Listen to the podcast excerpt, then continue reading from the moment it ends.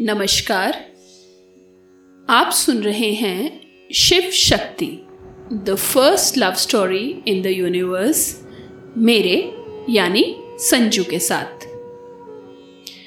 पिछले एपिसोड में हमने सती और प्रजापति दक्ष द्वारा प्रतिदिन किए जाने वाले यज्ञ के बारे में जाना। तो चलिए अब इस कहानी को आगे बढ़ाते हैं। यज्ञ समाप्त हुआ तो सभी देवी देवता संतुष्ट हो अपने अपने स्थान को चल दिए। सती ने भी अपने माता पिता से अनुमति लेकर अपने महल की ओर प्रस्थान किया, जहाँ लक्ष्मी और सरस्वती उनकी प्रतीक्षा कर रही थी। लक्ष्मी और सरस्वती यूँ तो सती की सगी बहनें नहीं थी। लेकिन क्योंकि तीनों सबसे प्रमुख देवियाँ थीं, इसलिए स्वयं को बहने ही मानती थी। सती का महल प्रजापति दक्ष के महल से कुछ ही दूरी पर था। गुलाबी बर्फ़ से बनी लगभग दस हज़ार सीढ़ियाँ चढ़कर उस महल में प्रवेश किया जाता। सीढ़ियों के किनारे सोने की लालटेन टिमटिमाया करती। सफ़ेद दाढ़ी वाले वृद्ध ऋषि वेदों की ऋचाएँ धीरे धीरे बुदबुदाते हुए सीढ़ियों पर एक तरफ़ पंक्तिबद्ध होते और दूसरी तरफ़ विभिन्न प्रकार के दिव्य जानवर, जैसे हाथी, इंद्रधनुष के हर रंग के घोड़े, विशाल चील और यहाँ तक कि कुछ गिलहरियाँ भी होती। वे सभी महल के सुनहरे दरवाजे की ओर आशा से देखते। सीढ़ियों के दोनों तरफ़, याचकों की भीड़, इन तीनों देवी बहनों की एक झलक पाने के लिए प्रतिदिन घंटों इंतज़ार करती थी। सती ने महल में प्रवेश किया तो लक्ष्मी और सरस्वती उनकी प्रतीक्षा कर रही थी। सती दोनों से मुस्कुराकर गले मिली और बोली, आज तो मैं बाल बाल बची अच्छा हुआ मैं समय पर सभा में पहुँच गई। अन्यथा पिताजी रुद्र की तरह मुझ पर भी क्रोधित होते। ये बात सुनकर जहाँ लक्ष्मी हंस पड़ी, वहीं सरस्वती का चेहरा थोड़ा तन गया। लक्ष्मी और सती सरस्वती के सामने रुद्र की चर्चा कम ही किया करती थी, क्योंकि रुद्र ने सृष्टिकर्ता ब्रह्मा के पाँच सिरों में से एक सर को काट दिया था। सरस्वती ने ब्रह्मा से कभी विवाह तो नहीं किया था, लेकिन सभी जानते थे कि उनके हृदय में ब्रह्मा जी के लिए विशेष स्थान था। सती ने सोचा, ये समय रुद्र की चर्चा के लिए उपयुक्त नहीं, इसलिए विषय बदलने में ही भलाई है। बस यही सोच उन्होंने अपनी बहन लक्ष्मी के साथ परिहास करते हुए कहा। लगता है तुम्हें अपने पति नारायण की तनिक भी चिंता नहीं है।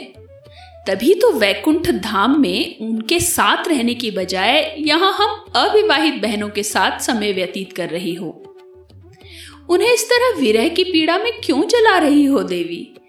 इतनी निर्दयी ना बनो।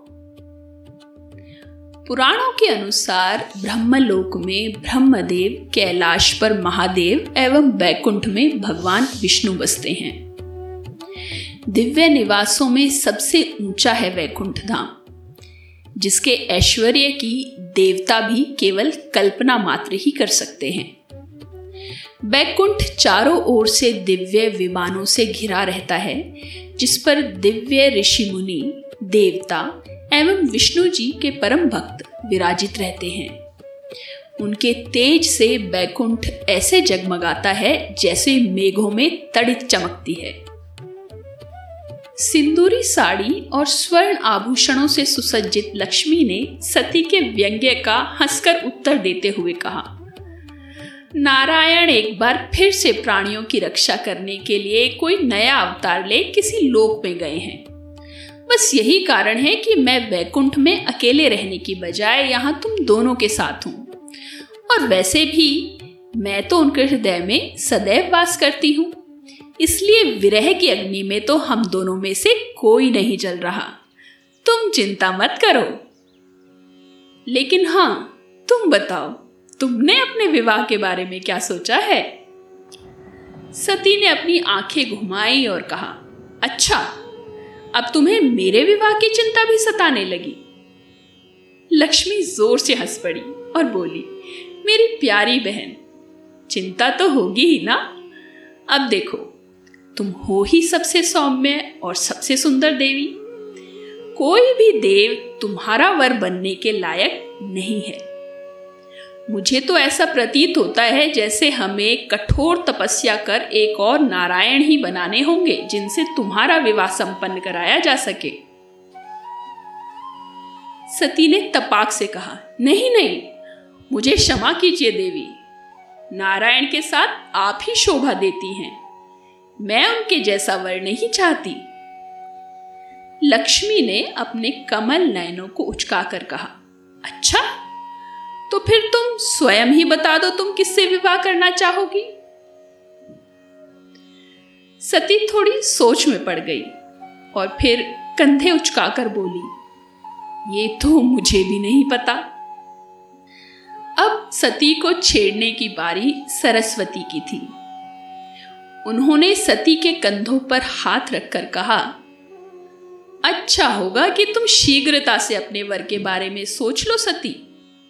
अन्यथा ऐसा ना हो कि सभी देव ब्याहे जाएँ और तुम्हें फिर रुद्र से विवाह करना पड़े। और तीनों बहनें हंस पड़ी ज़ोर ज़ोर से इस बात पर। इस बात से अनभिज्ञ कि उस क्षण सरस्वती की जीवा पर शायद स्वयं सरस्वती ही विराजमान थी। किस ओर जाएगी सती के विवाह की चर्चा, जानेंगे अगले एपिसोड में।